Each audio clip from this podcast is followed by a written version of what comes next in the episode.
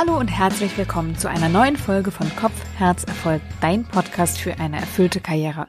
Mein Name ist Janika und ich habe heute ein Thema für dich mitgebracht, das sich tatsächlich eine Coachie von mir gewünscht hat. Also Vasiliki, vielen Dank an dieser Stelle für deinen Vorschlag. Es geht darum, das eigene Umfeld in eine berufliche Veränderung mit einzubinden. Häufig wird nur über die Weak Ties, also die losen Verbindungen, die entfernten Bekannten gesprochen, wenn es um das Umsteigen geht oder die berufliche Neuerfindung. Aber was ist eigentlich mit den Menschen, die uns tagtäglich umgeben, die vielleicht sogar von der Veränderung betroffen sind? Was ist mit denen? Wie ziehe ich die auf meine Seite und wie binde ich die in so eine Veränderung gut mit ein? Genau darum wird es heute gehen. Bevor wir aber einsteigen ins Thema, möchte ich dich noch einladen in meinen kostenfreien E-Mail-Kurs. Falls du den noch nicht gemacht hast, dann solltest du das unbedingt noch tun, denn du kannst dir in fünf Tagen erarbeiten, wie du wirklich arbeiten möchtest, also relevante Eckpfeiler für dein zukünftig erfülltes Arbeitsleben setzen. Also, wenn du mitmachen möchtest, dann trage dich ein auf meiner Webseite. Den Link findest du in den Show Notes oder auf meinem Instagram-Profil oder du gehst einfach direkt auf meine Webseite janikestör.com.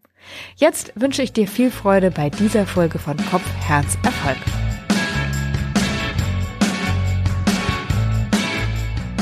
Als ich damals meinen Konzernjob hinter mir gelassen habe, da habe ich viele Dinge gelernt, unter anderem, dass wenn man sich beruflich neu aufstellen möchte, dann unbedingt ein soziales Umfeld braucht, das einen dabei unterstützt.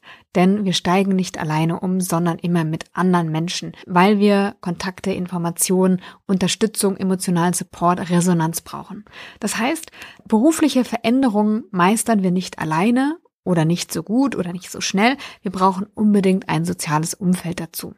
Der US-amerikanische Soziologe Mark Ranofetter, er ist Professor an der Stanford University, der hat dazu in den 70er Jahren geforscht und eine sehr wichtige Theorie aufgestellt, die Social Network Theory. Er spricht darin über Strong Ties und Weak Ties, also in diese beiden Kategorien teilt er das soziale Netzwerk auf. Das sind einmal die Strong Ties, also die starken Verbindungen, das sind die Menschen in meinem Umfeld, das ist meine Familie, das sind meine Freundinnen und Freunde, das sind also die Menschen, mit denen ich mich sehr eng umgebe. Wenn du nette Nachbarn hast, dann darfst du die auch dazu zählen. Also es sind Menschen, die in unserem nahen Umfeld sind. Dann dem gegenübergestellt gibt es noch die Weak Ties. Das sind die losen Verbindungen, die entfernten Bekannten. Wer zählt dazu? Also ehemalige Schulkameraden oder Kameradinnen, ehemalige Kommilitoninnen, ehemalige Arbeitskollegen und Kolleginnen, ehemalige Nachbarn, die Freundin einer Cousine, die ich auf einer Party mal kennengelernt habe. Dann Menschen aus dem Sportverein, die ich sporadisch mal sehe, vielleicht wöchentlich, vielleicht nur einmal im Monat. Ähm, Leute, die ich auf einer Familienfeier treffe, die aber eigentlich gar nicht mehr in äh, einem Verwandtschaftsgrad mit mir stehen. Also, all diese Menschen zählen zu deinen Weak Ties, den losen Verbindungen, die du hast äh, und die dir für einen Umstieg sehr, sehr hilfreich sein können. Mark Granovetter hat ein Paper geschrieben, das ist in den 70er Jahren rausgekommen. Äh, es nennt sich The Strengths of Weak Ties und es gilt als einer der einflussreichsten Artikel im Bereich der Soziologie. Immer noch. Und in diesem Artikel schreibt er darüber, warum diese entfernten Bekannten eigentlich so wichtig sind, um berufliche Veränderungen zu meistern. Um das soll es heute aber nicht gehen, sondern wir wollen heute den Fokus auf die Strong Ties also unser nahes Umfeld legen, weil auch wenn wir das, die Weak Ties, also die losen Verbindungen brauchen, um den Umstieg zu schaffen und zu meistern, dürfen wir auch unser Umfeld nicht unterschätzen, wie wichtig es ist, wie hilfreich es sein kann und wie es uns aber auch mitunter den Weg schwer machen kann oder den Weg sogar vielleicht verhindern und blockieren kann. Und genau darum soll es heute gehen, um unser nahes Umfeld und warum es uns mitunter im Weg steht und unsere Veränderung behindert und was wir in diesen Fällen tun können, um unser Umfeld mitzunehmen, einzubeziehen, auf unsere Seite zu ziehen. Ich möchte jetzt mal mit dir auf dein nahes Umfeld schauen. Wen gibt's da so? Gibt es eine Partnerin oder einen Partner? Gibt es Eltern, Geschwister? Gibt es Freunde und Freundinnen? Also welche Menschen sind in deinem Umfeld, die du zu deinem nahen Umfeld auch zählen würdest und jetzt überleg mal, wie unterstützend sind sie für dich auf deinem Weg der beruflichen Veränderung. Ich hoffe sehr, dass die Bilanz positiv ausfällt und dass du sagst, die meisten oder alle Menschen sind eigentlich total hilfreich und, und unterstützend in dem Sinne, dass sie sagen, mach das, was dich glücklich macht. Ich helfe dir, äh, wein dich bei mir aus, wenn du Sorgen hast, wenn du es nicht aushalten kannst. Ich hoffe, dass all das gegeben ist, aber wenn nicht oder wenn es eine Person oder mehrere Personen vielleicht auch gibt, die dich aufhalten, die dir skeptisch und kritisch gegenüberstehen, die dir immer wieder kleine Zweifel in den Kopf setzen oder vielleicht sogar großen Druck aufbauen, diese Veränderung nicht weiter anzuschieben, dann muss das nicht zwangsläufig bedeuten, dass eure Beziehung schlecht ist oder dass dein Umfeld schlecht ist, sondern dann spricht das einfach dafür, dass es Ängste und Unsicherheiten gibt, die dazu führen, dass sich so ein Widerstand aufbaut. Warum kann in meinem Umfeld ein Widerstand entstehen, wenn es um meine persönliche berufliche Weiterentwicklung oder Veränderung geht. Bei unserem nahen Umfeld ist es so, dass unsere berufliche Veränderung auch Veränderungen für unser Umfeld nach sich ziehen kann. Und von daher kann es sein, dass diese Person, die mir vielleicht kritisch oder widerspenstig begegnet, dass die fürchtet, von dieser Veränderung betroffen zu sein. Zum Beispiel, weil du für einen neuen Job in eine andere Stadt ziehen müsstest, weil du vielleicht weniger Einkommen haben wirst und dann vielleicht weniger zum gemeinsamen Haushalt beitragen kannst, weil du vielleicht andere Arbeitszeiten oder einen anderen Arbeitsweg haben wirst und die Abläufe mit den Kindern zu Hause dann nicht mehr passen könnte. Oder weil der Partner oder die Partnerin vielleicht befürchtet oder die Eltern oder Geschwister oder Freunde oder was auch immer, weil die vielleicht befürchten, dass du dich persönlich so verändern wirst, dass es vielleicht gar nicht mehr in der Partnerschaft, in der Freundschaft passt. All das sind Gedanken, die entstehen können und Unsicherheiten, die entstehen können, wenn du dabei bist, dich beruflich zu verändern. Und das ist auch gerade deswegen so schwierig, weil dieser Mensch diese Veränderung, die ihn vielleicht betrifft, ja nicht selbst initiiert hat und darüber auch keine Kontrolle hat. Das heißt, er ist mehr oder weniger dieser Veränderung vom Gefühl her ausgeliefert, weil er sie nicht selbst initiiert und gewollt hat, sondern weil diese Veränderung von außen an ihn herangetragen wurde, nämlich durch dich. Und das schränkt seine Handlungsfreiheit ein und das fühlt sich erstmal unangenehm an. Zum anderen bedeuten Veränderungen natürlich auch Unsicherheit. Und mit Unsicherheit einhergeht auch immer die Angst und beides ist natürlich förderlich dafür, in den Widerstand zu gehen und dann nicht noch unterstützend zur Seite zu stehen. Was kannst du tun? Also du hast jetzt für dich mal dein Umfeld angeschaut. Die meisten Menschen glücklicherweise, ich hoffe, das ist dein Resultat, stehen dir und deiner, deinem Veränderungswunsch positiv gegenüber. Wenn das aber nicht der Fall ist oder du auch einzelne vielleicht Charaktere hast, die da rausstechen, dann kannst du Folgendes tun. Und zwar solltest du im ersten Schritt eine Stakeholder-Analyse machen. Das ist ein Tool, das ich auch von Emilio, meinem Co-Autorin von unserem Buch Ich bin so frei, kennengelernt habe. Und das kommt eigentlich aus dem Projektmanagement und es geht darum, wie schaffst du es, ein Projekt ins Ziel zu führen und welche Menschen braucht es dazu, um da auch anzukommen. Und genau das hast du gerade schon gemacht. Du hast geguckt, okay, in deinem Umfeld, welche Menschen gibt es da und wo gibt es vielleicht Kritiker oder Kritikerinnen, die dir möglicherweise den Weg blockieren könnten. Oder vielleicht sogar schon tun. Wenn du also diese Menschen identifiziert hast, kannst du so eine Analyse einmal machen und einmal folgende Fragen für dich beantworten. Ich schreibe das auch nochmal in die Show Notes, damit du das nachlesen kannst im Nachgang.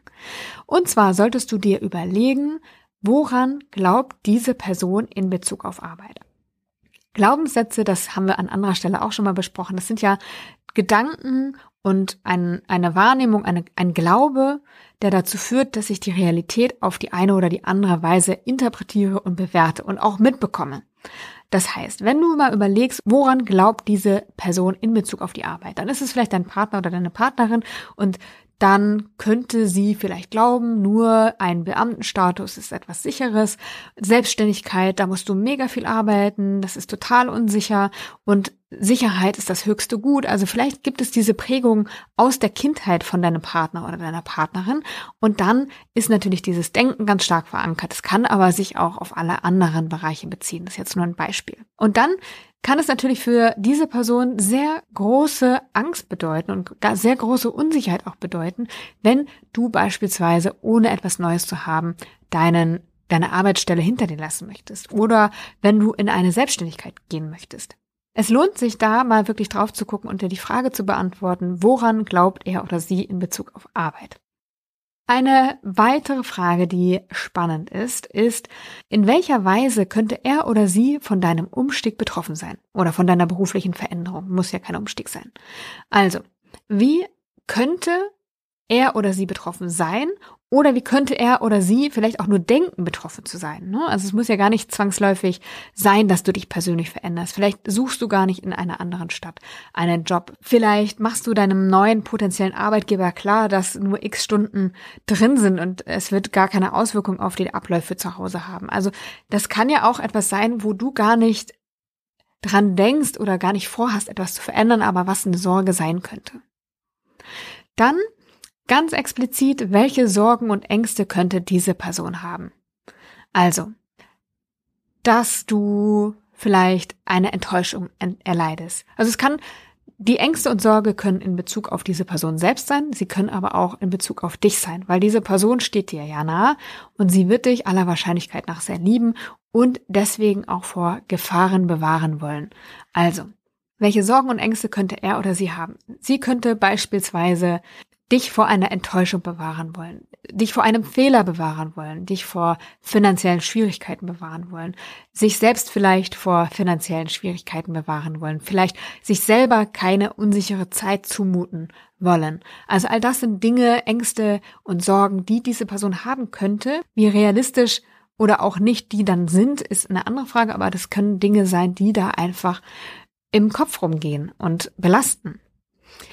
Dann als weitere Frage, welche Hoffnung könnte er oder sie haben? Also, welche Hoffnung könnte er oder sie haben? Vielleicht, dass ihr eine Familie gründet, vielleicht, dass ihr gemeinsam immer Feierabend macht und viel erlebt, dass ihr vielleicht eine gemeinsame Weltreise macht oder ein Haus zu kaufen oder selbst den Job zu wechseln, selbst in eine Selbstständigkeit zu gehen und dann aber auf den sicheren Arbeitsvertrag zu spekulieren. Du siehst, also ich beziehe mich gerade auf die Partnerschaft wenn ich mal äh, aus Elternsicht denke, dann vielleicht, dass du als Kind eine Karriere, die deine Eltern, deine Mutter, dein Vater nie hatten, für sie nachholst und nachlebst und so äh, Wünsche und Träume aufarbeitest oder erreichst, die sie selber nie erreicht haben. Also all das könnten ja Hoffnungen sein, die an deinen alten Arbeitsplatz geknüpft sind oder an das alte Verhältnis, was ihr miteinander hattet das ist total hilfreich, sich dessen bewusst zu machen, weil nur dann kannst du diesen Hoffnungen, diesen Sorgen und Ängsten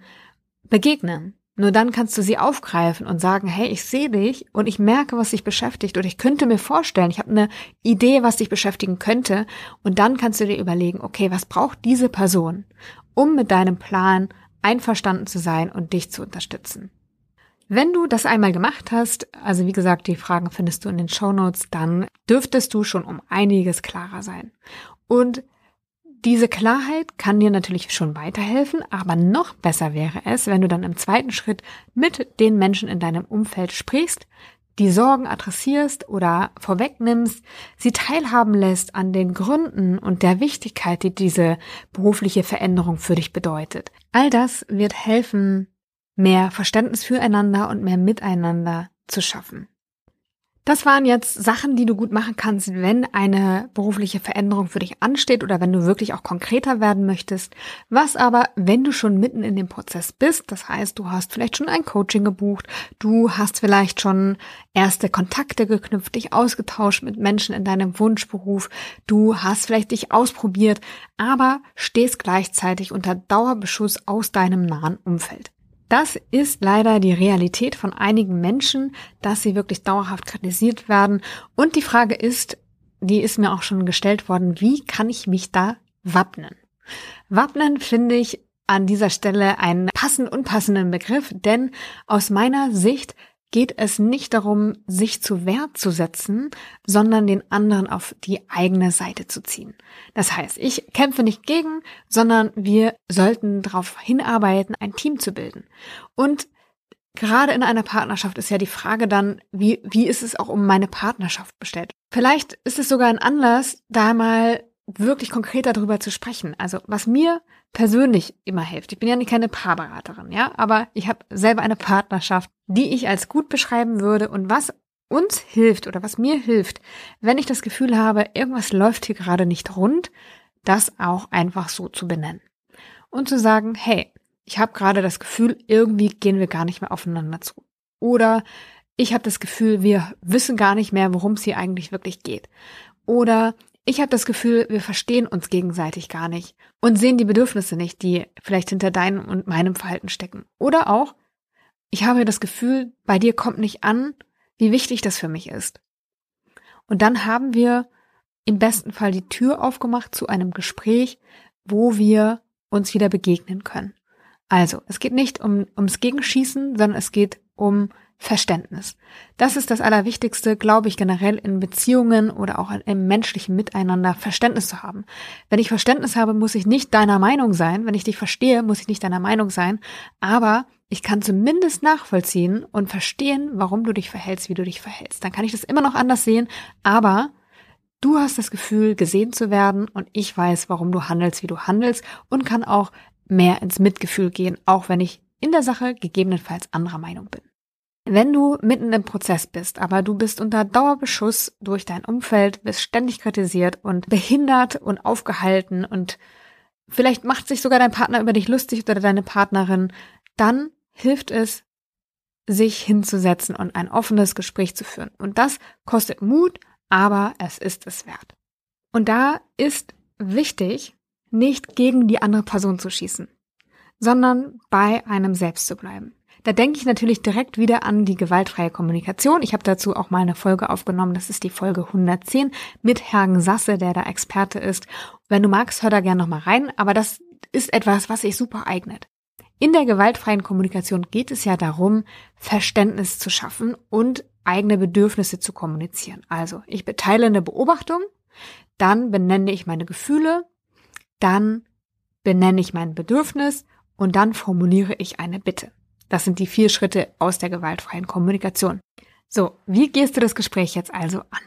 Wenn wir mal bei der gewaltfreien Kommunikation bleiben, geht es los mit der Beobachtung. Du könntest sagen, hey Schatz, ich würde gerne nochmal mit dir sprechen, weil ich nehme wahr, dass das Thema meiner beruflichen Veränderung ganz oft auf dem Tisch liegt, ganz oft angesprochen wird von dir und zwar in einer Art und Weise, die mich, wenn ich offen mit dir sein darf, verletzt. Sie verletzt mich, sie verunsichert mich und, wenn ich ehrlich bin, macht sie mich auch ziemlich traurig. So, damit hättest du quasi die ersten zwei Schritte schon erledigt, nämlich deine Beobachtung geteilt und deine Gefühle geäußert. Dann geht es zum Bedürfnis, was dahinter steckt. Was für ein Bedürfnis hast du? Wenn du dich nach Unterstützung sehnst, wenn du eigentlich möchtest, dass dein Partner an deiner Seite ist oder deine Partnerin an deiner Seite steht und dir Mut macht, dich bestärkt, den Weg mit dir geht, dich vielleicht sogar tatkräftig unterstützt, dann sag das. Dann sag, Schatz, eigentlich würde ich mir wünschen, dass du mich unterstützt, dass du an meiner Seite stehst und mich motivierst, mich bestärkst in meinem Weg. Auch wenn er vielleicht noch nicht klar ist, wo er hinlaufen wird. Oder dass du mir an den richtigen Stellen Fragen stellst. Ich wünsche mir, dass du teilhast an meinem Weg und dass ich das nicht gegen deinen Willen machen muss oder von dir dafür belächelt werde. Ich möchte, dass du auf meiner Seite bist. Wir sind doch ein Paar. Und ich wünsche mir von meinem Partner, dass er mich unterstützt. Ich wünsche mir von meiner Partnerin, dass sie mich unterstützt. Und ich würde gleichermaßen sehr gerne verstehen, wie du das siehst, welche Sorgen du hast, welche Ängste du vielleicht hast, was dich verunsichert, warum du dem so kritisch gegenüberstehst. Ich würde dich gerne, wirklich gerne verstehen und mal wirklich mit dir reden, nicht nur so oberflächlich und so schlagwortartig, sondern ich würde gerne wirklich verstehen, warum siehst du das so? Warum stehst du dem so kritisch gegenüber? Und dann bist du mittendrin in der Klärung. Und du hast dann die Chance, deinen Partner, deine Partnerin, deine Mutter, deinen Vater, deine Freundin, deinen Freund, wen auch immer, deinen Bruder, deine Schwester, auf deine Seite zu ziehen in diesem ehrlichen Gespräch.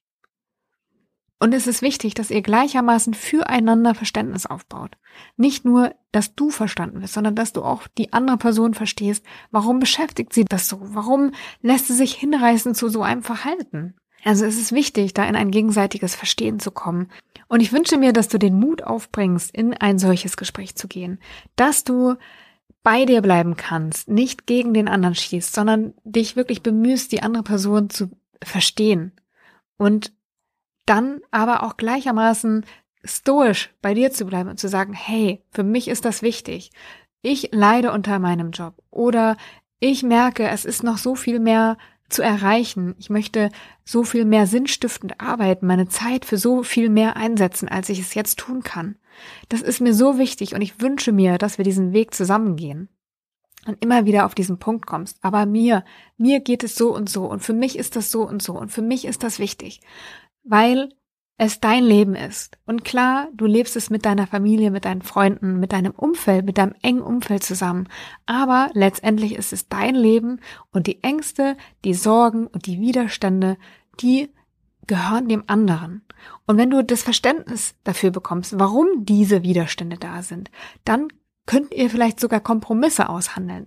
Ihr könntet beispielsweise über einen Zeitraum sprechen, den du dir nimmst, um dich neu aufzustellen oder zumindest dich auszuprobieren. Du könntest verhandeln, wer auf die Kinder aufpasst, wer welche Freiräume bekommt für eine Zeit X, dass es begrenzt ist oder dass du vielleicht auch Angebote machst, was du im Gegenzug tun kannst.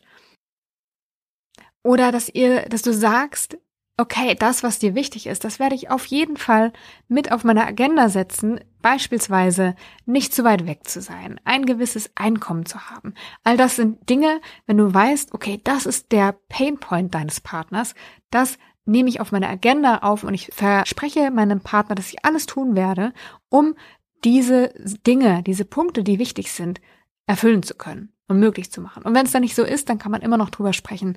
Aber die Mühe, die wir investieren, in dieser Mühe sollten wir auch unseren Partner, unsere Partnerin berücksichtigen und da sozusagen auf die Bedürfnisse eingehen, weil wir ein Paar sind. Und vielleicht habe ich jetzt ganz schön viel über Beziehung gesprochen, auch deswegen, weil ich das in meinen Coachings immer mitbekomme, dass das ein Thema ist. Ein ganz, ganz großes Thema sind auch die Eltern.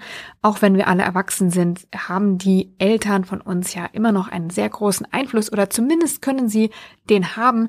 Und auch da gilt es, sich frei zu machen und zu sagen, hey, das ist mein Leben, das ist mir wichtig ins Verstehen zu gehen, ins Erklären zu gehen, auf einer Ebene, wo wir uns gegenseitig begegnen und verstehen können. Und dann bei sich zu bleiben und immer wieder für Verständnis zu werben und nicht in den Kampf zu gehen und ins Gegenschießen zu gehen, sondern ins Miteinander. Lasst uns unser Umfeld mitnehmen, lasst uns es einbeziehen auf es eingehen, den Sorgen und Ängsten begegnen, den Hoffnungen begegnen. Also all das, für all das hast du jetzt ein Tool mit der Stakeholder-Analyse an der Hand, das dir helfen kann, ein solches Gespräch gut vorzubereiten und genau da anzusetzen, wo es weh tut. Ich freue mich, dass du bis hierhin dran geblieben bist und wünsche dir, dass du alle Menschen in deinem Umfeld für dich und deine Pläne begeistern kannst, dass du sie auf deine Seite ziehen kannst oder zumindest ein gemeinsames Verständnis erschafft füreinander, mit dem man dann weiterarbeiten kann. Manche sagen, ja, dann beiß halt die Zähne zusammen. Aber ich weiß, wie wichtig dieses Thema ist. Wir verbringen so viel Zeit in unserem Job. Wir verbringen so viel Zeit damit. Und wenn wir dann unzufrieden sind und leiden, das kann so, so negative Folgen haben, dass es einfach wichtig ist, dabei sich zu bleiben und zu gucken, was man braucht und sich dafür einzusetzen und auch das Umfeld mit einbezieht und auf seine Seite zieht für diese Dinge, die wichtig sind. Also, in diesem Sinne, ich wünsche dir eine ganz wunderbare Woche noch und freue mich, wenn du in der nächsten Folge wieder dabei bist. Wenn du magst, hinterlass auch ein Feedback zu dieser Folge im iTunes Store. Hilft mir und dem Podcast für die Sichtbarkeit. Ich sage alles Liebe, bis zum nächsten Mal. Deine Janike.